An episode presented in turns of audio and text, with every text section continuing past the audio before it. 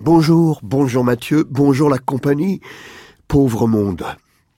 Idea Villarino ne parle pas seulement de ses douleurs d'amour, maudit Juan Carlos.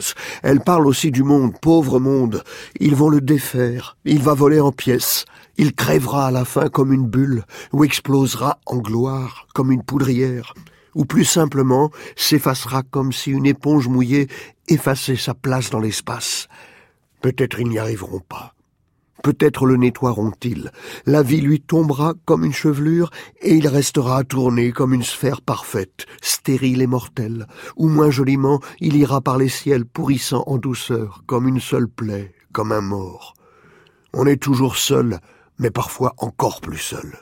Dire non, dire non, m'attacher au mât, mais désirant que le vent le renverse, que la sirène monte et qu'avec ses dents elle coupe les cordes et m'entraîne au fond, moi disant non, non, non, mais qui la suit. Définir sa poésie comme un jasmin léger qui tombe en se tenant à l'air, qui tombe, tombe, tombe, et il va faire quoi? Et voilà, ça s'appelle Voilà, portrait d'idéa, voilà. Ma fatigue, mon angoisse, ma joie, ma frayeur, mon humilité, mes nuits toutes, ma nostalgie de l'année 1930, mon bon sens, ma révolte, mon mépris, ma cruauté et ma peine, mon abandon, mes larmes, mon tourment, mon héritage inaliénable et douloureux, ma souffrance, enfin, ma pauvre vie. Celui-ci a plus rien à dire, comme un disque fini qui tourne et tourne et tourne sans plus de musique, têtu et muet et oublié. Voilà, comme ça. Et pour terminer, la nuit. La nuit, ce n'était pas le rêve, c'était sa bouche.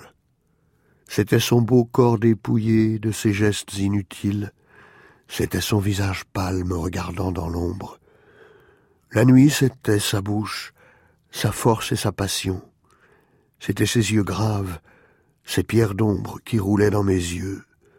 C'était son amour en moi, une invasion si lente, si mystérieuse.